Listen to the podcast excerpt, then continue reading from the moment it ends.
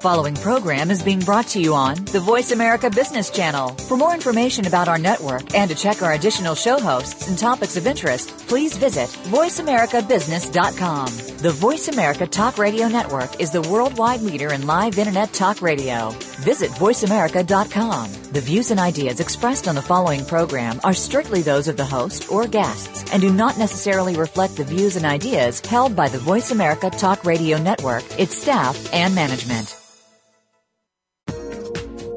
Welcome to the Money Answer Show with host Jordan Goodman. Whether you are starting out, deep into your retirement, or somewhere in between, the Money Answer Show has the know how to help you. Now, here's your host, Jordan Goodman.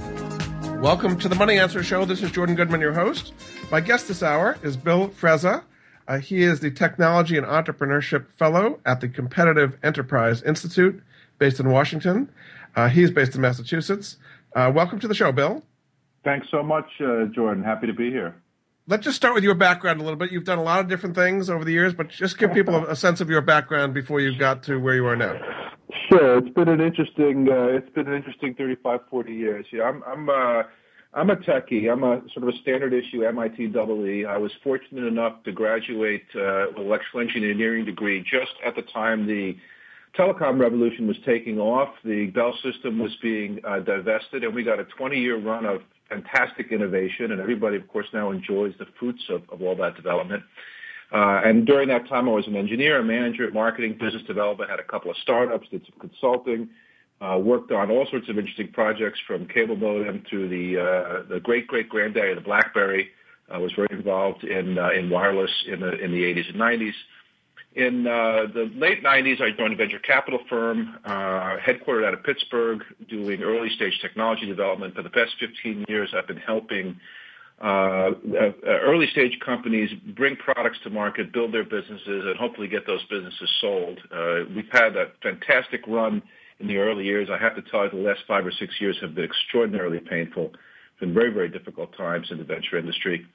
Uh, I am uh, in the process of uh, slowly winding down out of that partnership. I'm still on four boards until I get those companies sold. I've still got responsibilities there, but I have been ramping up my writing and speaking, beginning with columns in Real Clear Markets several years ago. I added Forbes, Huffington Post, and BioIT World.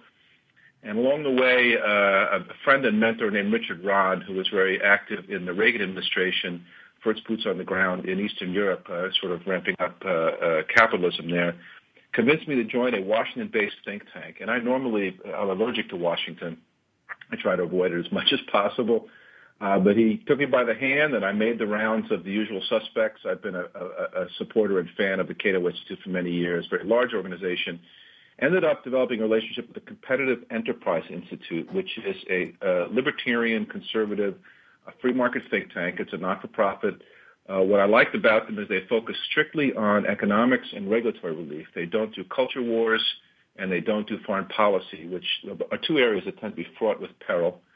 Uh, and so I work with them to, the way I say it, slow down the rate at which things are getting worse uh, by trying to help people understand what is happening around us uh, as we watch both the monetary system come apart, the fiscal system come apart, we watch democracy begin to break down, and we watch our innovation economy begin to stall. These are all things that if anyone uh, is paying attention, they should be terrified about. Uh, and yet we get this steady dose of happy days are here again from the media. And, and I think that's something that people need to be very cautious about. Very good. We're going to get into this in some great detail here about uh, your view and, and also the uh, economic implications, the investment implications of, of uh, mm-hmm. what people should be doing uh, based on this. Let's kind of start uh, with the kind of political situation. Uh, you say that democracy is is broken.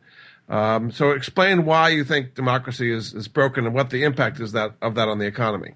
Sure, sure. You know, recall, and, and you know, this should be very familiar to your to your listeners, although alien to people who only get their information by going to public school.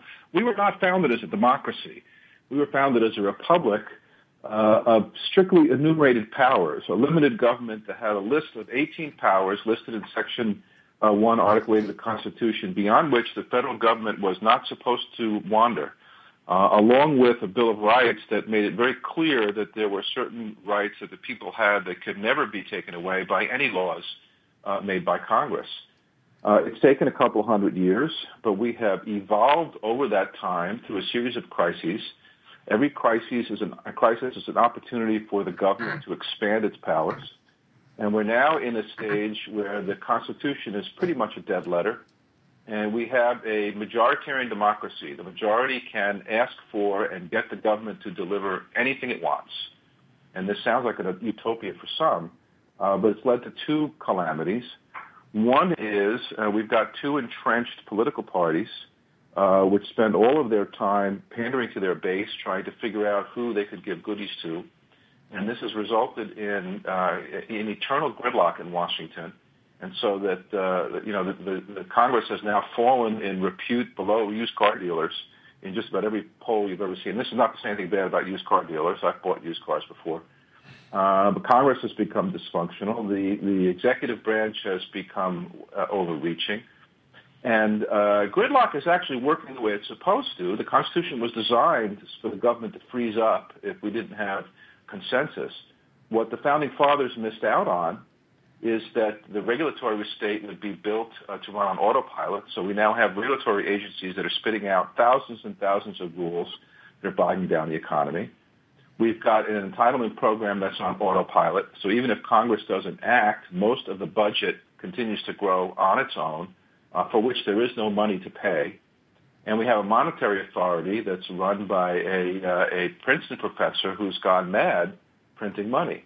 And all of these things are, are, are now operating open loop. And so when I say democracy is broken, our ability to bring our fiscal situation, our monetary situation, and our regulatory situation under control so we can restore some growth to our economy, um, which we've had in our lifetimes. If you remember, we've had a pretty good run uh, from the early 80s till, till about 2001. We had a pretty good run. Uh, we outran most of our problems by outgrowing them, and, and we've broken that. And, and, uh, and as a result, we're, we're heading towards uh, multiple cliffs right now, and the, the political system just can't seem to deal with them. In the past, when we've had a situation like this, uh, and there are crises. I mean, for example, in 2008, you had a crisis, and then uh-huh. Congress moved pretty fast. So people would say uh, there'll be another crisis, but gridlock will be melted at that point, and they'll finally agree on what to do. Is, is that the solution? Is just to have one crisis after another to go overcome no, gridlock? No, they, they, you look at the details. They moved pretty fast and did all the wrong things. Um, instead of letting the the, the, the speculators who had uh, who had uh, uh, created a disaster in in the mortgage market and in, in the related markets uh, built on top of it. And instead of letting them suffer their lumps, uh, they doubled down, uh, created a tremendous moral hazard whereby the bankers continue to run out of control and turn the money spigots on. This was not a solution. This papered over the problem and, and only stood to put it off and make it worse. And if you track backwards, this is a series of steps that began unwinding all the way back under Greenspan. Greenspan decided, for whatever reason, that Y2K was a threat to the economy. He printed all sorts of extra money at the time, went to, to a loose monetary policy. It found its way into the internet bubble. Um, the internet bubble popped, which it needed to pop. I mean, the, the, the valuations of the market had gotten completely ridiculous. Not that there weren't good companies, there were good companies, but there were also a lot of bad companies that had attracted capital.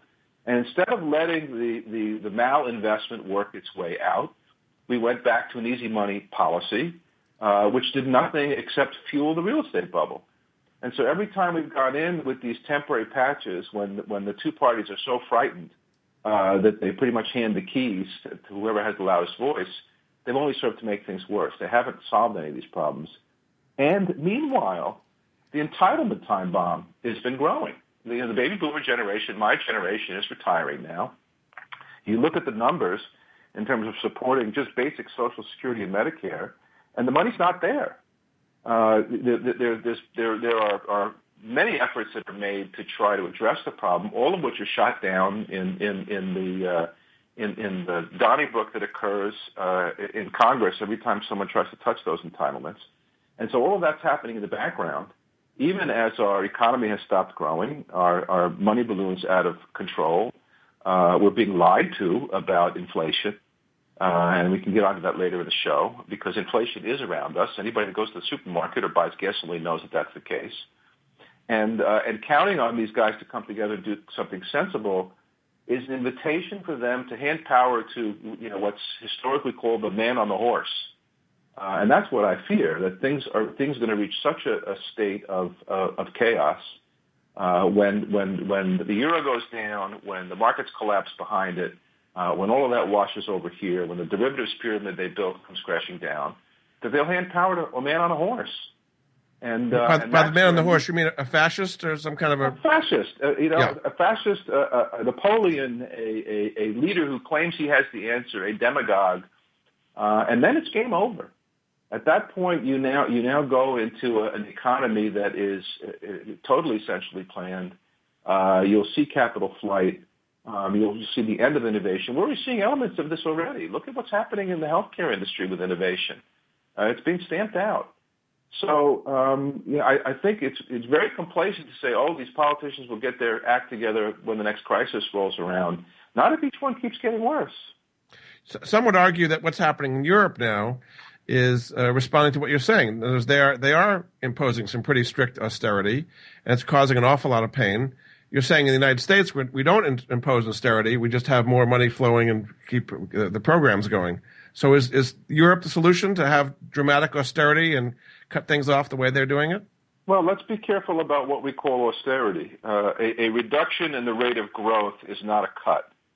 Um, the, the, the, budgets across the European, with the exception of Greece, the budgets across the European growing, Union have been growing. They have not uh, resorted quite as much to the printing press as we have, but that's because they've been benefiting from our printing. You know, half the money that Bernanke's printing is sitting on the balance sheets of foreign banks if people pay any attention. Uh, so we're doing our share to prop up the situation over there. They're not doing anything to loosen up their labor markets, which is where a lot of the problems are. You know, they've got to improve and increase productivity, not decrease it.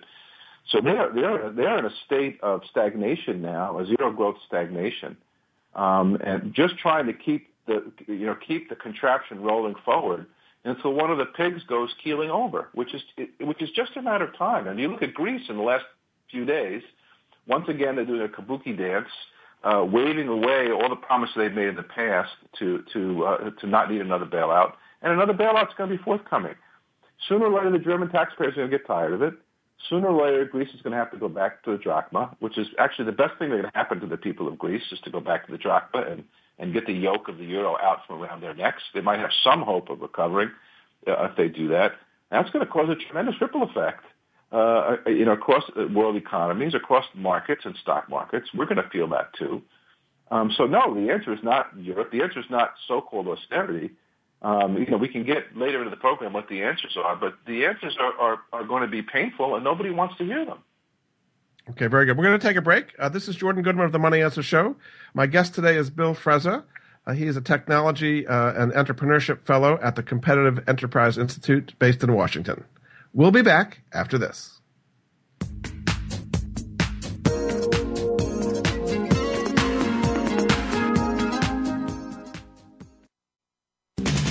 We're always talking business. Talk to an expert. Call now toll free 866 472 5790. That's 866 472 5790. Voice America Business Network. Everybody needs expert advice when they look to develop their personal brand. Join Rochelle McCrary for The Leader and the Muse. Rochelle and her guests will bring you practical tips and tools to help you build your brand in ways that propel you into greater personal and business success. For strategies, stories, and much more, tune in to the Voice America Business Channel every Friday at noon Pacific Time, 3 p.m. Eastern Time for The Leader and the Muse. And get ready to take your brand to the next level. The way we do banking today continues to evolve. No longer is it just brick and mortar locations or traditional banker's hours. Today, banking is 24 7. It's in the home, it's on the go, it's digital. Tune in to Breaking Banks with Brett King for a look at how traditional banking as we know it has changed due to a loss of trust, changing economic conditions and consumer behavior, government involvement, and of course, technology. What does it all mean? Listen every Thursday at 3 p.m. Eastern Time, noon Pacific on the Voice America Business Channel. Today, enterprise technology is both strategic and global. Each week on CIO Talk Radio, IT thought leaders from around the world share their experiences with listeners as they discuss with Sanjog Aul how they are trimming costs and partnering with business to innovate and help IT become more competitive. This means better care for customers and improves the corporate bottom line. If you want to keep up with IT thought leadership, listen to CIO Talk Radio with Sanjog Aul every Wednesday at 7 a.m. Pacific Time, 10 a.m. Eastern Time on the Voice America Business Channel, the bottom line in business talk. From the boardroom to you, Voice America Business Network. You've been listening to the Money Answer Show with Jordan Goodman. If you have a question for Jordan or his guest, please call us now at 866 472 5790. That's 866 472 5790. Now back to Jordan. Welcome back to the Money Answer Show. This is Jordan Goodman, your host. My guest this hour is Bill Frezza. He's the Fellow in Technology and Entrepreneurship at the Competitive Enterprise Institute based in Washington. Welcome back to the show, Bill. Thanks, thanks we talked about the democracy situation and why gridlock and all of that, but let's get into the financial markets a little bit here. So you've got the Federal Reserve doing this massive quantitative easing uh, process, which has made Wall Street very happy because stocks are doing doing very well. Um, you've had this big bailout of the banks, so the banks are in fantastic shape right now. Um, and what what could go wrong? I mean, it sounds like an ideal situation. That's why this, the markets have been doing so well. Yeah.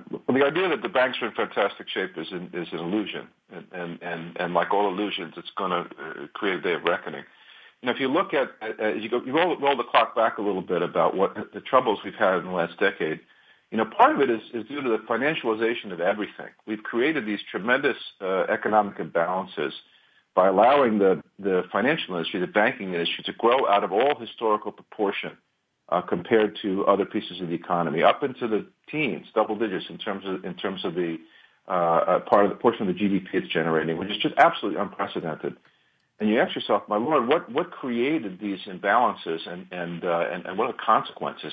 And part of it is globalization, and of course, there's nothing wrong with um, uh, uh, uh, markets efficiently putting capital to use. That's what capitalism is all about. You want you want the, the, the investment to go to, uh, to, to ventures in which you're going to get the most return uh, for the investors and for society. That's where you get growth. That's where you get the industrial revolution.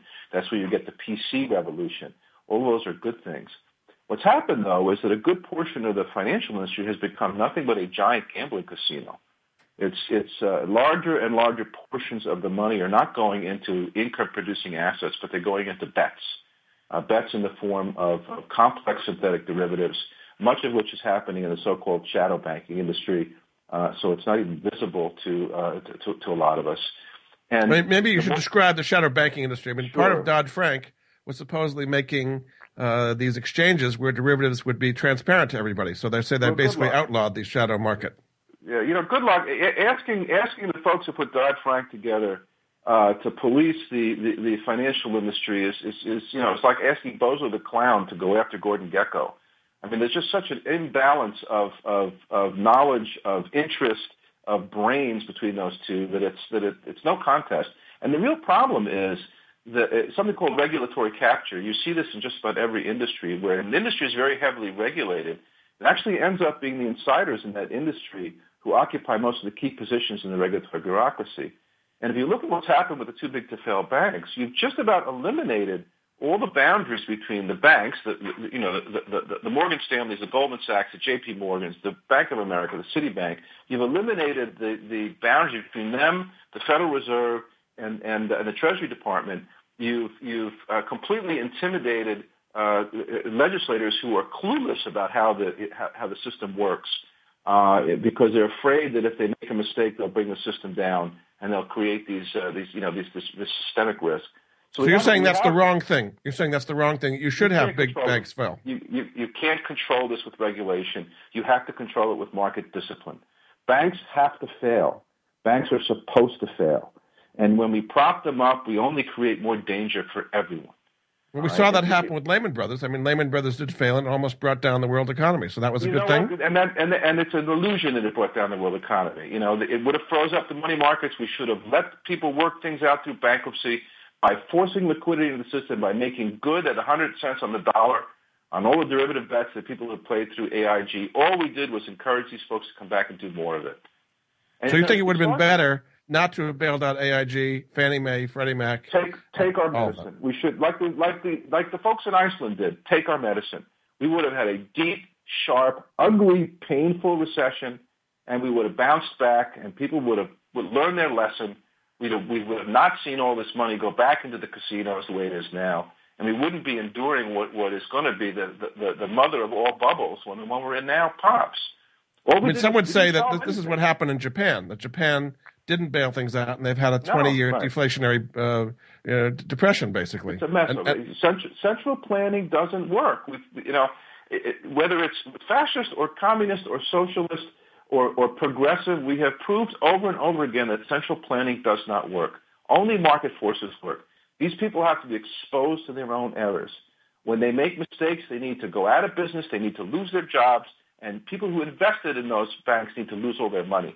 And that's the only discipline that makes markets work. And, and, and you say to yourself, well, we have to have deposit insurance, but deposit insurance is a double-edged sword because it causes people to stop caring where they put their money.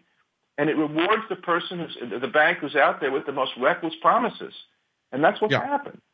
So this is what happened with the, the savings and loan crisis Absolutely in the 80s, is that yeah, people were put, even, putting... When I was through this, we watched all this happen before yeah. in, in, in, the savings and loan crisis. Now we're seeing with the too big to fail banks, um, we've, cre- we've created this incredible quadrillion dollar pyramid of synthetic derivatives. I don't think people understand how big this pyramid is.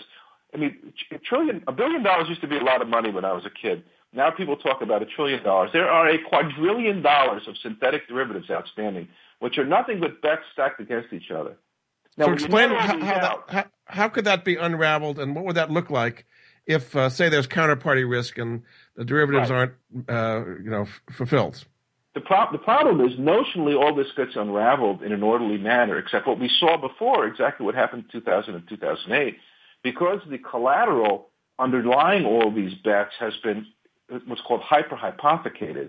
So I provide, I, I do a, a swap, and I provide collateral to a counterparty. That counterparty, who you would think would be holding closely to that collateral to claim it in case the bet goes bad, now hypothecates or provides that as the collateral in another transaction to a third party, who then provides that as collateral in another transaction to a fourth party. So you get these long collateral chains underneath this quadrillion dollars worth of bets. No one's sure even where these uh, most of these uh, uh, contracts are bespoke, so they're not they're not through an exchange, they're not standard contracts. They all have to be adjudicated in, in case of a bankruptcy. The bankruptcy laws in different countries are different, and a perfect example of what's going to happen is what happened to the poor account holders at MF Global. I mean, if you look at Jon Corzine, his bets didn't actually go bad. He died from a capital. He died from a, a uh, you know when, when he had a margin call.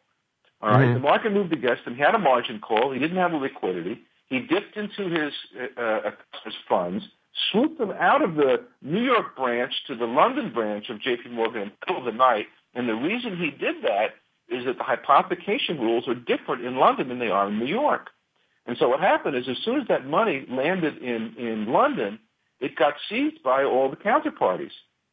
Where's the money? Well, the counterparties are holding on to the money until the bets unwind. Eventually the bets unwound. Eventually people got back 92 cents on the dollar. Lawyers ate up a bunch of it. But the, the account holders were, were, were, were out the use of their money for two years. Now imagine so what, multiplying that by a thousand.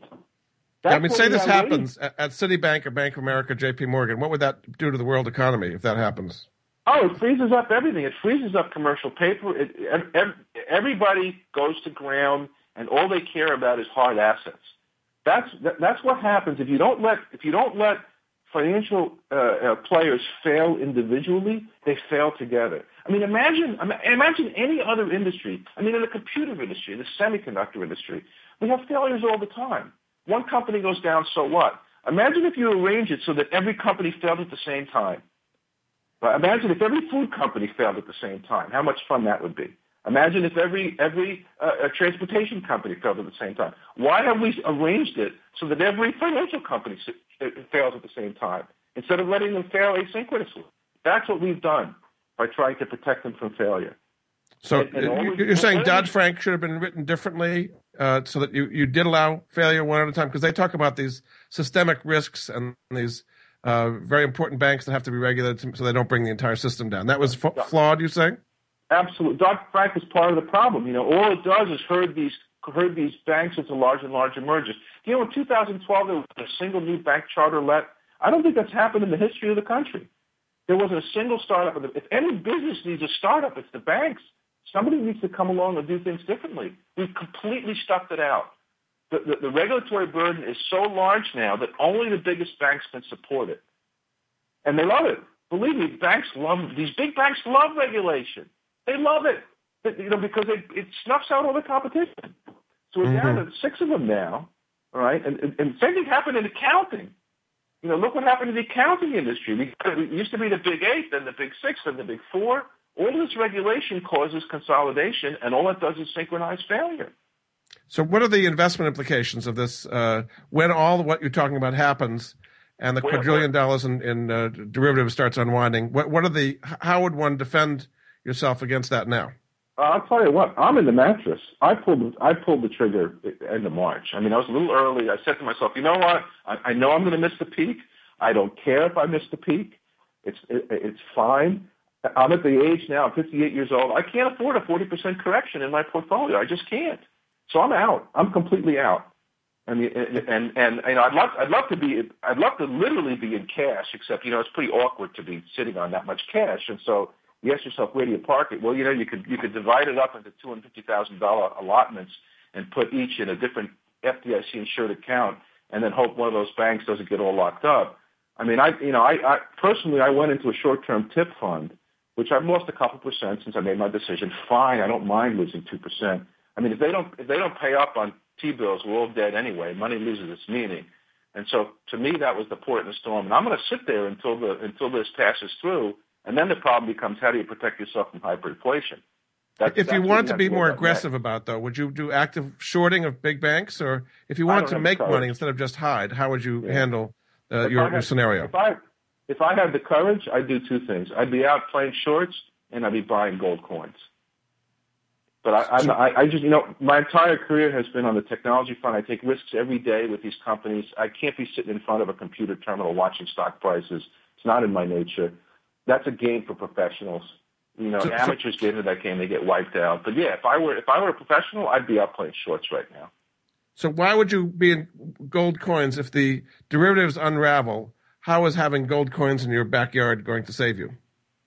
two ways. One, you know, if if the if the monetary system really unravels and I've got tenth ounce gold eagles, I can buy groceries with the damn things. Don't you laugh? But you know, I, I live in a city. Uh, I want to have something that I can use as a medium of exchange. The second thing is what happens next after they put this thing back together is hyperinflation.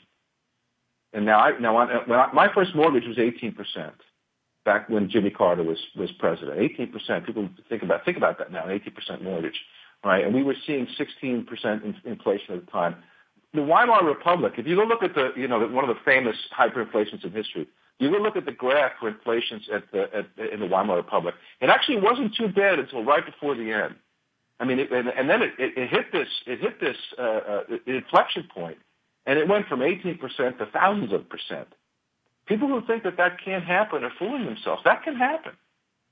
I mean, everybody's saying we have no inflation now. Inflation, they want more inflation. They're saying it's too well, low. Yeah, yeah. Well, first of all, they're lying. Inflation, the correct inflation right now is probably around six or seven percent. Go to Shadow Stats. You probably talk to your listeners about Shadow Stats.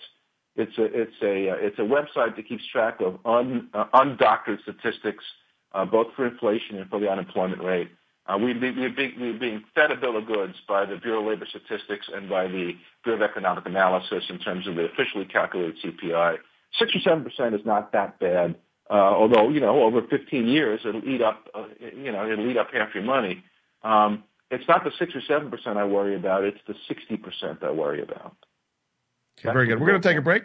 Uh, this is Jordan Goodman of the Money Answer Show. My guest this hour is Bill Frezza.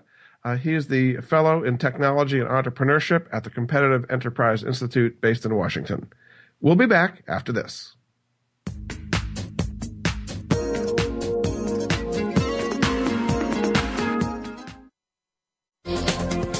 The business community's first choice in Internet Talk Radio. Voice America Business Network. Dialogue is the single most powerful leadership tool we have to make a difference in the world. Leading Conversations with host Cheryl Esposito creates a place for that dialogue. Tune into the Voice America Business Channel every Friday as Cheryl hosts new conversations among leaders from around the world in business, government, art, economics, and social change. We'll explore big ideas and everyday actions and learn how their own leadership has led them to discover a newfound sense of possibility in the world. Leading Conversations with Cheryl Esposito, bringing big thinkers together in conversations that make a difference right here on the Voice America Business Channel every Friday morning at 10 a.m. Pacific Standard Time. Everybody needs expert advice when they look to develop their personal brand. Join Rochelle McCrary for the leader and the muse. Rochelle and her guests will bring you practical tips and tools to help you build your brand in ways that propel you into greater personal and business success. For strategies, stories, and much more, tune in to the Voice America Business Channel every Friday at noon Pacific Time, 3 p.m. Eastern Time for The Leader and the Muse.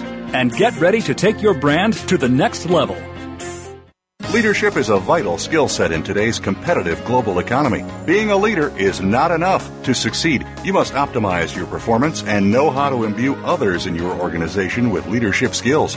Practical, actionable leadership insights are the focus of Leadership Development News, hosted each Monday at 9 a.m. Pacific, noon Eastern by Kathy Greenberg and Relly Nadler on the Voice America Business Channel. Doctors Greenberg and Nadler, who coach global leaders on how to be most effective, will share their insights and contacts. The path to leadership excellence begins here.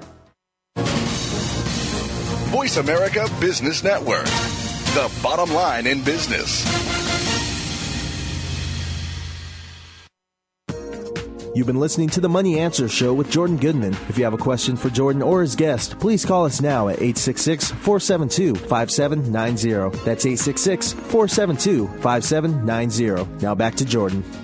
Welcome back to the Money Answer Show. This is Jordan Goodman, your host. My guest this hour is Bill Frezza. He's the fellow in technology and entrepreneurship at the Competitive Enterprise Institute based in Washington. Welcome back to the show, Bill. Thank you if people want to follow uh, your writings and your speaking, uh, is there a website they can go to, or where, where should they find out more about what uh, you do?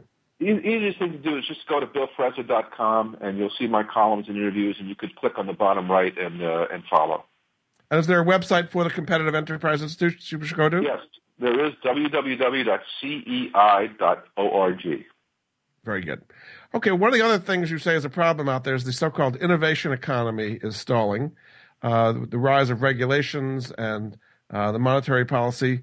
Describe what the problem is and, and what should be done to uh, reinvigorate innovation in the economy. Sure, sure. You know, you know one of the things, and, and, and of course now we're getting into an area which, which has been my bread and butter for the last 35 years. One of the things that has always sustained us, even through the worst governments and the lousiest legislators, is that we had this thriving economy, and, and, and the United States especially had this innovation economy that allowed us to grow, that allowed us to power forward, and, and was so productive, so tremendously productive, that even when the money was bled off in taxes, even when we were, we were, we were, we were burdened with regulations, we were still good enough to outrun it.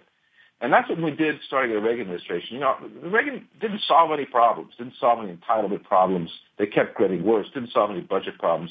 But he did unleash the economy. And the, the tremendous spurt of growth we had allowed us to outrun the beast. And so, you know, as you make things worse in the fiscal and monetary area, if you don't have the relief valve of innovation, you, you're going to end up like Europe. And what's happening now in the innovation economy, we, we have we have ramped up the regulatory burden so high in market after market, important markets that, that, that matter for our growth and where our leadership is. We've added so much monetary risk to investment decisions because the yardstick by which you measure investment success is now made of rubber, uh, which is a problem. Zero interest rate policy is destroying our capital base. Money is fleeing into non-productive assets, wealth preservation assets, rather than growth fueling assets. Uh, the desire to, to uh, you know, the, the, stated desire of Ben Bernanke to force people to take more risks, they are ending up taking risks uh, in, in, in, in, again in non-productive areas. Look at look at what the, the biggest companies are doing. The, the, the strongest companies in our economy right now are not investing in new technologies, they're not investing in new factories, they're buying their stock back. That's what they're doing with all that money. It's because they think they don't have good good investment alternatives. They don't think they're right. going to get a return. Right, and maybe they don't. That's and that's the problem. We are we are killing the goose that laid the golden eggs. You know, you you know, we, we, we look at investments that we've made in diagnostics and medical devices, and we're not we're not going near that anymore. I mean, you can wake. We woke up one morning. One of our companies, one of our portfolio companies, had developed a fantastic uh, oncology assay that helps oncologists determine which of several chemotherapy agents they should give to a person who has cancer. And we were we were on our way to an IPO, and we wake up one morning and we get a completely spurious no coverage decision from a Medicare bureaucrat, and 60% of our income goes away. That's very difficult for a small startup to recover from. Uh-huh. Let, us talk about healthcare particularly, because you have the Affordable Care Act, whether you like it or not, yeah. is being implemented. What is going to be the effect, effect of that on the economy? It's, it's, it, on the innovation economy, it's going to be devastating. I mean, you've got to be out of your mind to be investing in that area right now, given all the uncertainties. Look at what we've done to the uh, the special tax on the medical device industry, couple three percent, not on profits but on revenue. Who wants to invest in that area? Uh, who wants to invest in, in pharmaceutical companies these days? There's pharmaceutical startups. What are the large pharmaceutical companies doing? I mean, they might, they, they're, they're shutting down their R&D. They're circling the wagons back, protecting their brand, and they're milking the, the cash cow. Where are the new medicines supposed to come from in that kind of environment? That's the problem. And, and, uh, and, and, you know, you get this generation of entrepreneurs that are coming up, and instead of solving the big, tackling the big problems, go out and cure cancer, you know, go out and find, uh, you know, go out and solve these energy problems that would be that would be a, a boon if we could figure it out. They're running off and they're doing, you know, Instagram. They're doing they're doing make a quick buck kind of deals uh, that that in the long run are not going to produce the productivity improvements that we've that become accustomed to in the past. And they're shuffling money around. That's the scary part. We've, we've got to figure out how to reinvigorate that sector of our economy if we want to grow enough to pay the burden that has been left to us by, by the mistakes of the past. Of course, the administration would say about the Affordable Care Act that it's going to be a boon to the economy because a lot of people will get health care now that didn't get it in the past and create a lot more demand that'll give a lot more revenue to the healthcare system. Insurance companies will have 30 million new customers they didn't have in the past. So all this new money is going to create all kinds of innovation and healthier public. It's all coming down around our ears as we speak. I mean, look at what happened to, to the, the latest employment report showed that the only place we're seeing uh, employment growth is in temps and in part-time because companies are trying to avoid the, the tax that's going to come with Obamacare. In fact, they had to they had to wave it off. They gave it an extra year because they were definitely afraid of what it would do to the midterm elections. You can't you can't grow the economy by giving away free stuff. It doesn't. It doesn't add up. The money that you use to pay for that free stuff has to come from somewhere, and when you take it out of that other person's pocket, you've reduced their ability to invest and grow. And so it's a complete illusion to think that Obamacare is going to help grow the economy. All it's going to do is create more of a bottomless pit in the federal budget. And how about the Dodd Frank regulation, the other big uh, legislation we've had here? What is the impact of that on banks? I mean, the, the argument for it was that it's making banks stronger. They've got to have more capital. We'll never have a situation like we had before. Uh, they've stopped too big to fail. Uh, they have got all they these. Haven't. So they, they, haven't, and the capital ratios are still all out of whack in these big banks. You know, part of it is is how we're counting. I mean, if you look at if you look at how we're counting their base capital, all the assumptions are in in, in, in on all these things that sovereign debt doesn't go bad. Well, they used to assume that mortgage debt never went bad either. And mortgage bonds couldn't fail, and housing prices couldn't go down. And now they're betting that sovereign debt doesn't go bad. Of course, sovereign debt's going to go bad. Look what happened in Cyprus. Cyprus was a, was was a perfect textbook example. What we're going to see rippling across Europe, starting with Greece, going to Portugal, going to Spain. The only thing that's going to save the Italians is the fact that 40% of their economy is underground you know, God bless them. You know, they don't report that stuff. They don't pay taxes. They don't follow labor laws because 40% of it is, is, is black market. So let's talk about what happens when those things happen. When you have, when Cyprus comes to Greece and uh, Portugal and Spain, uh, what is going to be the impact on the worldwide economy and the euro of all that?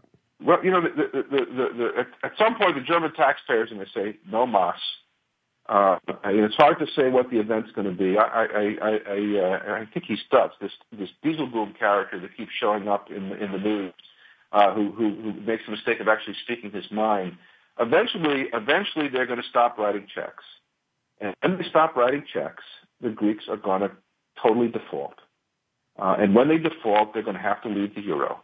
And people are going to wake up and say, well, if Greece can leave the euro, then so can Portugal. And if Portugal can leave the euro, so can Spain. And people are all going to start start pricing that in. And you're going to see that you're going to see that the, uh, the the cost of the debt, uh, the sovereign debts of those companies go through the roof. You're going to see the cost of insuring those debts to go through the roof. And what's going to happen is all of the genius rocket scientist quants who built all these fancy models upon which they built all these derivatives, these swap derivatives, and they'll find out that this thing called tail risk is going to all of a sudden come in the rear end, and you're going to see the collapse of these of these chains, these these gambling chains. That's going to ripple across Europe. We'll see it there first. You know, we won't. It's not going to happen here first. It'll happen there first. The question is, you know, how long will it take the dominoes to fall? How much time will we have to prepare as the dominoes are going down? And and what what is the Federal Reserve going to do to prop Europe up? Are they going to are they going to throw us into the breach and take us down with them? Or are they going to be smart enough to pull back? Um, I mean, some would say I, that what you're, what you're talking about is a profoundly deflationary event. If you have all these countries being thrown out of the euro, not, know, going back to the currency. Not if you, yeah, initially, not if, but not if you try to solve the problem by printing money, which is where people will go, where we will go to. They will well, you're saying solve the that, by printing money that Greece uh, would start printing drachmas because they can't, they don't control the euro now. The European Central Bank isn't going to yeah, do that. You're saying right. they have to they have to start printing drachmas, but eventually eventually the European Central Bank is going to have to stop start printing euros to monetize the debt. And that's and what if what if they don't? What, what if have you, economy problems? Have you say if the Germans don't want to keep supporting this and they don't print money because they're worried about inflation? The Germans remember the Weimar Republic. What yeah. what happens if they don't go along? they leave the euro. Uh, you know, it, it may not be just the pigs that leave the euro. You know, one scenario says after Greece leaves the euro, Germany goes next. That's that's a, that's an interesting scenario. and the northern the northern countries try to refence the problem and leave the southern countries to the dogs. Well, maybe there could be a northern euro and a southern euro. Very, yep.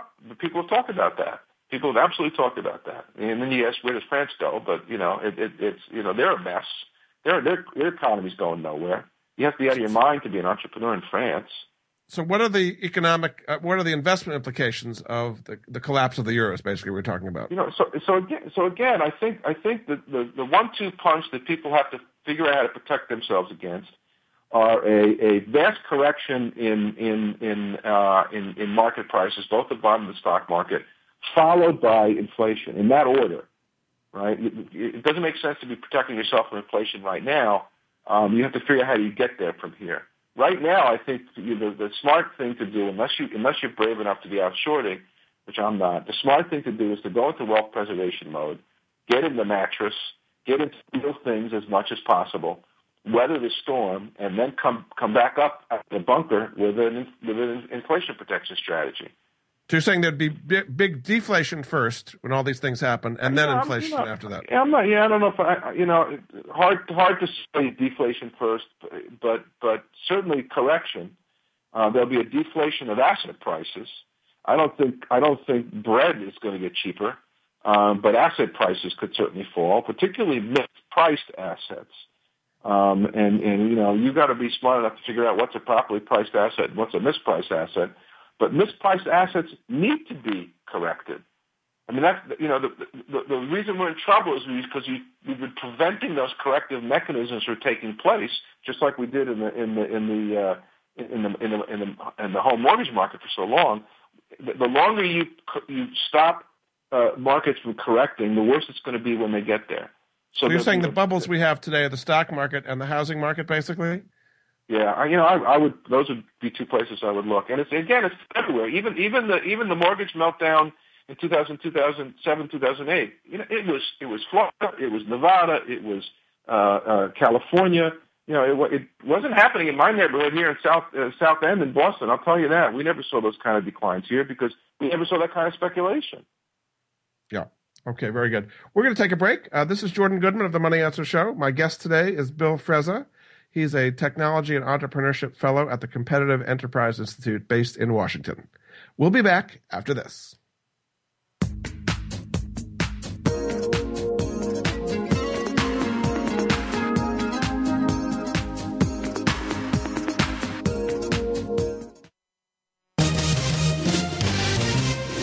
Stocks, bonds, investment opportunities, financial news, and talk. We can help. Call us now toll free 866 472 5790. 866 472 5790. Voice America Business Network. Bob Pritchard has over 30 years of experience as a straight talking business consultant and author working with some of the top Fortune 500 companies.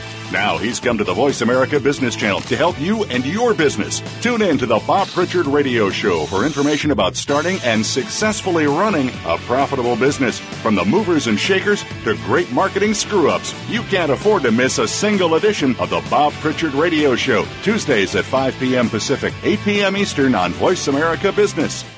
Is your business model robust enough? In today's ever changing business environment, people are working to transform themselves, their futures, and their business.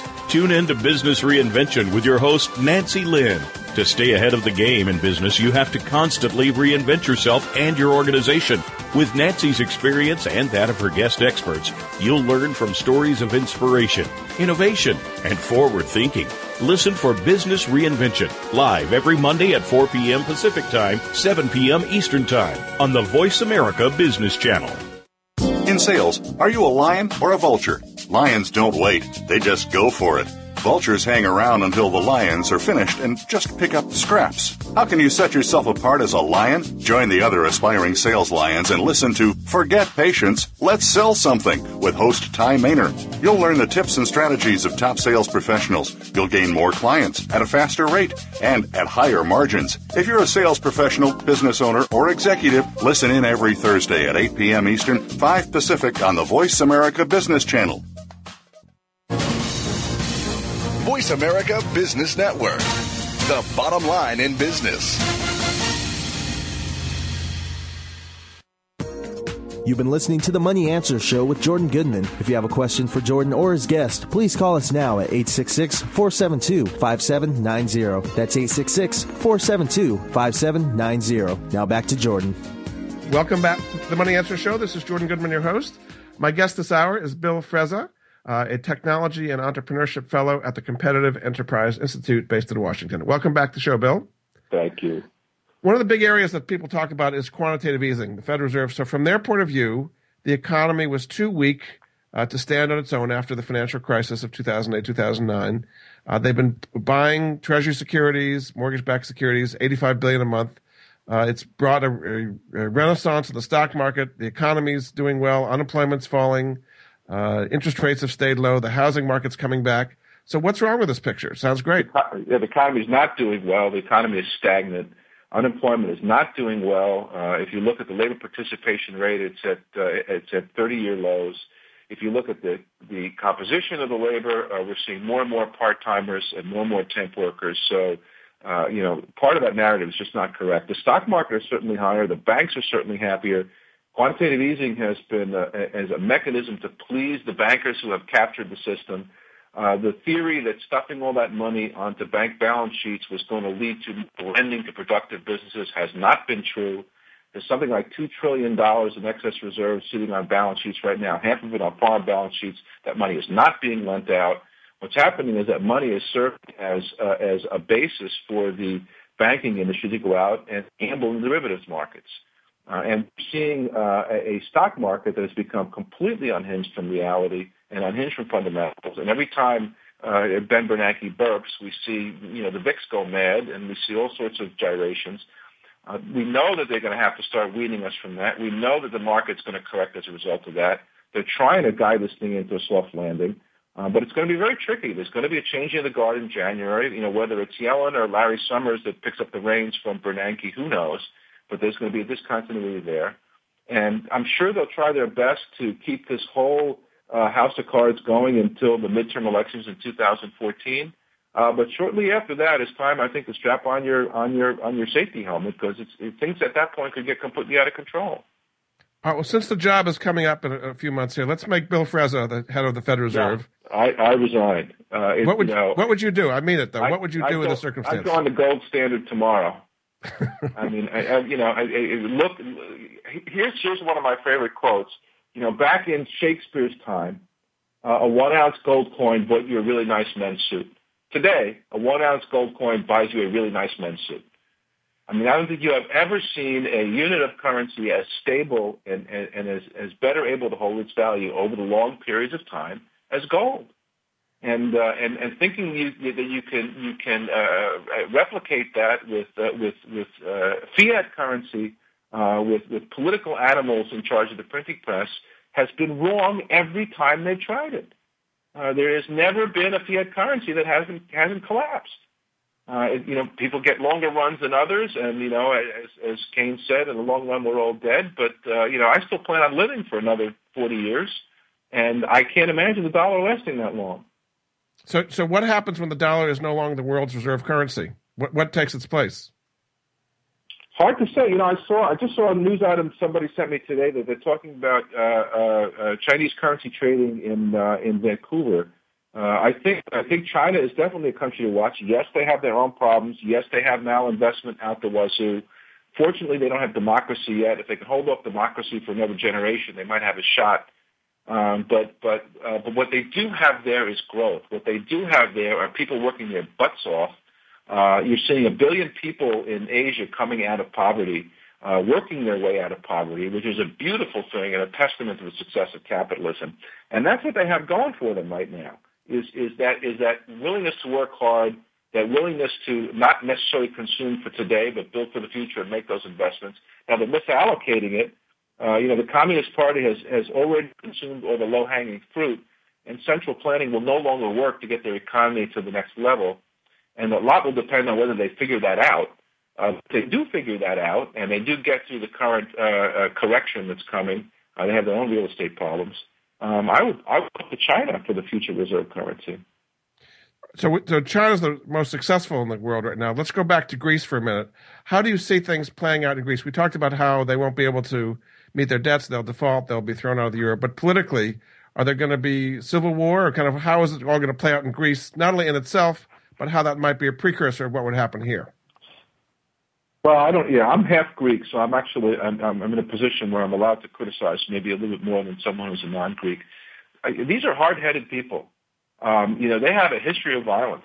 Uh, you look at at the uh, at, at what happened after World War II. More Greeks were killed by each other in the Greek Civil War than were killed by Germans in World War II.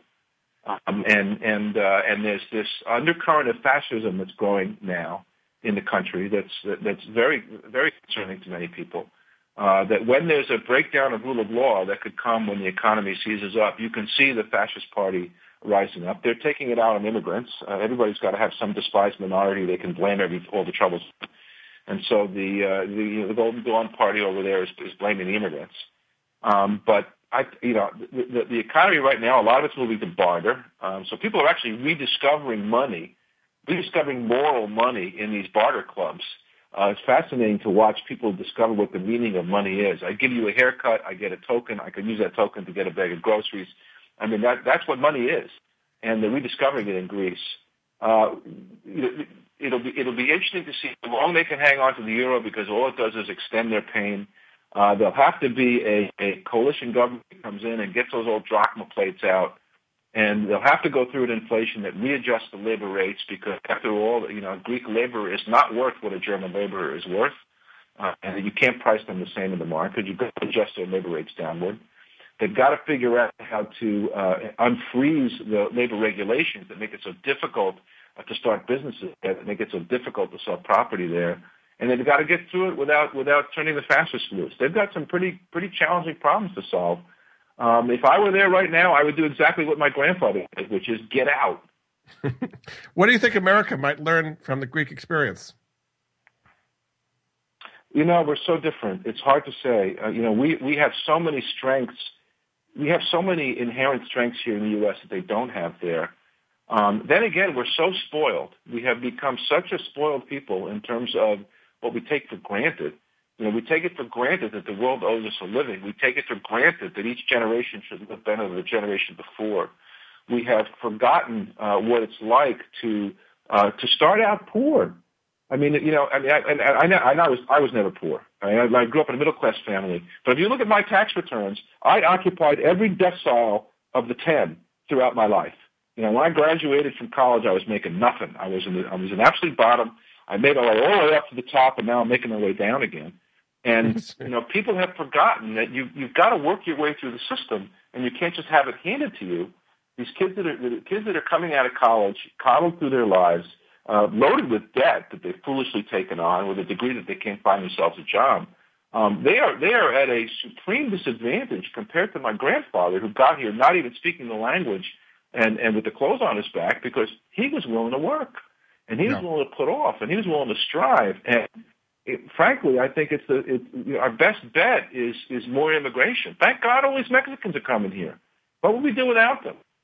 Very good. Well, thanks so much. My guest this hour has been Bill Frezza. Uh, he's the fellow in technology and entrepreneurship at the Competitive Enterprise Institute. Uh, you can find out more about him at his website, billfrezza.com or cei.org, the Competitive Enterprise Institute's website. Thanks so much for a very provocative uh, talk today, Bill. Thank you, Jordan. Thanks so much. Thanks again, and we'll be back with another edition of the Money Answer Show next week. Goodbye for now. Thank you for joining Jordan Goodman and the Money Answer Show. If you have a question for Jordan, please visit his website at www.moneyanswers.com. And be sure to tune in every Monday at 12 p.m. Pacific Standard Time right here on Voice America Business. See you next week.